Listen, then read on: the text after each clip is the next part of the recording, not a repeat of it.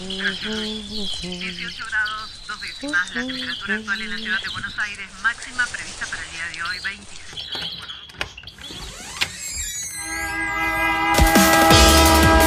No tenemos agua, se nos corta la luz, no vivimos dignamente. La ciudad, ninguna respuesta. Hubo una convocatoria. de trabajadores desocupados. Estamos en el Ministerio de Desarrollo Social de la que Ciudad de Buenos Aires. unas, unas torres que denominan alto. vivan en una mejor ciudad, que los vecinos de Buenos Aires vivan en una mejor ciudad. Ninguna respuesta. Esto pasa en Buenos Aires. Villa 31. Desalojo y una urbanización que no se cumple. Urbanización 31. que no se cumple. La semana pasada, la policía de la ciudad desalojó con violencia a más de 200 familias de un predio de la Villa 31. La toma, llamada Fuerza de Mujeres, llevaba tres meses instalada allí en reclamo por una vivienda digna.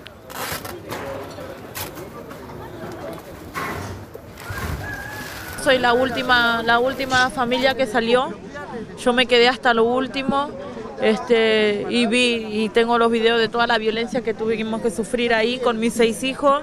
Ellos prendieron fuego un rancho, prendieron fuego un árbol y empezaron a gritar a toda la gente, salgan, piensen en los chicos que se van a quemar porque acá hay garrafa, todo. Y así asustaron a mucha gente. Yo me quedé ahí adentro. Como yo era la única El que operativo quedé, de desalojo, que fue realizado por funcionarios de la Administración porteña y de la Fiscalía número 11, incluyó topadoras, fuego, golpes y al menos dos detenciones. Las mujeres desalojadas, en su mayoría, son víctimas de violencia de género. El Ministerio de Desarrollo argumenta que en ese predio se va a instalar una nueva escuela, pero lo cierto es que allí, desde hace años, lo único que funciona es un basural. Y fueron las familias de la toma quienes limpiaron el lugar para instalarse. ¿En qué situación se encuentran hoy las mujeres y familias desalojadas? La realidad es que muchas de las vecinas hoy todavía no están con un techo sobre sus cabezas ni, ni para cubrir a sus hijos, están viviendo en casas de amigos que prestaron espacio, conocidos, eh, hay gente que está yendo a los paradores, pero la realidad es que no, la situación para ellas está peor, digamos, porque van pasando los días, se la se las ha ayudado mucho con el tema de los nenes para que puedan volver al colegio, con las organizaciones que están presentes ahí, que son eh, las compañeras de la CCC y somos barrios de pie, eh, pero la situación es esa, tienen que volver a empezar desde cero y sabemos lo que cuesta eh, en la actualidad hoy. ¿no? Mi nombre es Silvana Olivera, soy vecina, integrante de la Mesa de Urbanización Participativa y Rotativa de la Villa 31. Y la realidad es que el gobierno de la ciudad nunca se quiso asentar a negociar con las vecinas, eh, solo vinieron a ofrecer habitacionales o paradores con el VAP y eso no es una solución. Sabemos que ya esta política de eh, las habitacionales, que es un mínimo de plata para que las familias puedan ir a alquilar, lo que muchas veces ni siquiera llega al monto del alquiler. Y la realidad es, es bastante difícil. No les han dado ninguna solución y eso es lo que hay que remarcar. El, el gobierno de la ciudad debe hacerse cargo de las familias y las mujeres y las situaciones de violencia por las que se están padeciendo. Esta semana, las mujeres de la toma Fuerza de Mujeres se movilizaron desde el obelisco a la legislatura en repudio al desalojo que sufrieron y para exigir una solución definitiva al problema habitacional. reclamando, como veníamos reclamando, en la vivienda digna. Después del desalojo nos queda luchar en la calle y en la calle vamos a estar hasta conseguir una vivienda digna. Fue injusto la reta que mandó su topadora a derrumbar, no le importó a los chicos, no le importó nada, derrumbó.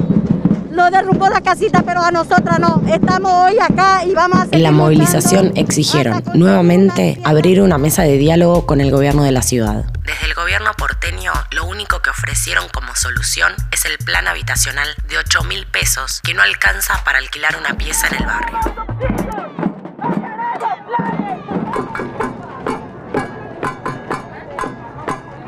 ¿Cómo es el proceso de urbanización de la Villa 31? El plan de reasentamiento bajo autopista 4 a cargo de la Secretaría de Integración Social y Urbana de la Ciudad de Buenos Aires fue aprobado a través de la Ley 6129 en el año 2018. El plan consiste en 1.044 viviendas nuevas distribuidas en 29 edificios de 3 y 4 plantas ubicadas en el sector IPF, a pocas cuadras del bajo autopista y frente al Ministerio de Educación de la Ciudad de Buenos Aires. En 2018 2019, los vecinos fueron trasladados al sector conocido como IPF, donde se construyeron los edificios. ¿Qué opinan los vecinos sobre el plan de urbanización? Ya es público la situación de los complejos habitacionales que construyó el gobierno de la ciudad acá en nuestro barrio. Los complejos están cayendo a pedazos, están teniendo muchos problemas. Eh, obviamente ellos ya sabían que estos, estas construcciones que ellos llaman novedosas y de steel frame no iban a garantizar una vivienda este, definitiva y a largo plazo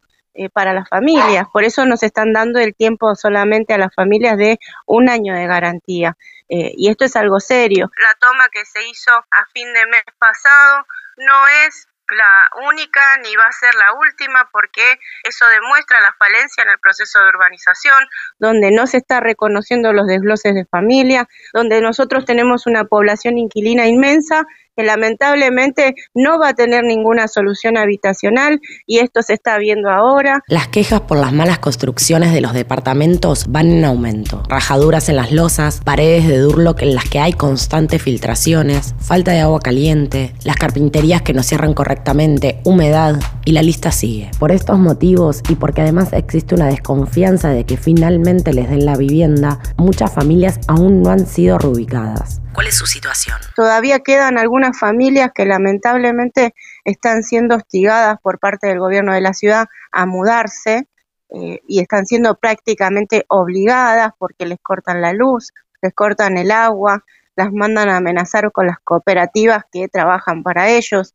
Estas son las situaciones por las que pasan las familias antes de mudarse, estas situaciones de violencia institucional. Los problemas de la urbanización no se reducen solo a la mala calidad de las construcciones, a las prácticas violentas de desalojo. La opinión de los vecinos tampoco es tenida en cuenta para el proceso de urbanización. Personas que construyeron sus casas en ese barrio hoy no son escuchadas. Cuando ellos tienen un proyecto en la cabeza y lo quieren llevar a cabo, poco importa lo que eh, los vecinos damnificados puedan decir al respecto. Así se maneja el gobierno de la ciudad. Nosotros vamos, asistimos, tenemos mesas una vez por mes citadas por ley, que muchas veces los vecinos quedan por fuera de esto. Digo por fuera porque los vecinos van, participan, dicen las situaciones por las que están pasando y cuentan también este lo que ellos piensan del proceso de urbanización y de qué manera quieren llevarlo a cabo. No hay participación de los vecinos real eh, y esto es algo que se está exigiendo ya y que es responsabilidad del gobierno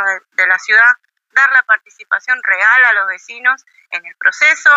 El plan de urbanización del gobierno porteño parece consistir en fachadas coloridas y condiciones de vida precaria. Los vecinos además denuncian que se trata de un negocio inmobiliario.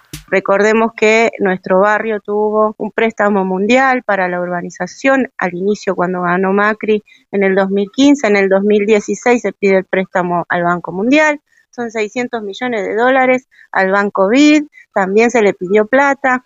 En total es una cantidad enorme de plata que no se ve reflejada en nuestro barrio. También recordando que se vendió tiro federal en pos de la urbanización de la Villa 31, que una parte de, de plata tenía que estar destinada para el barrio.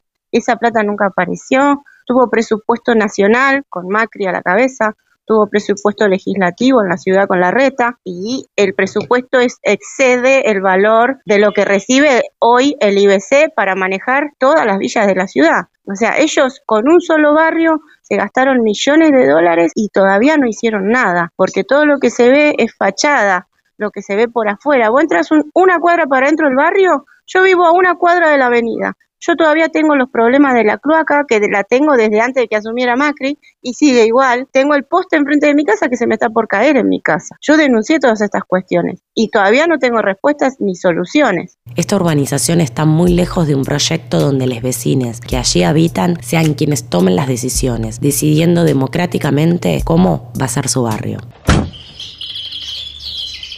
Ah.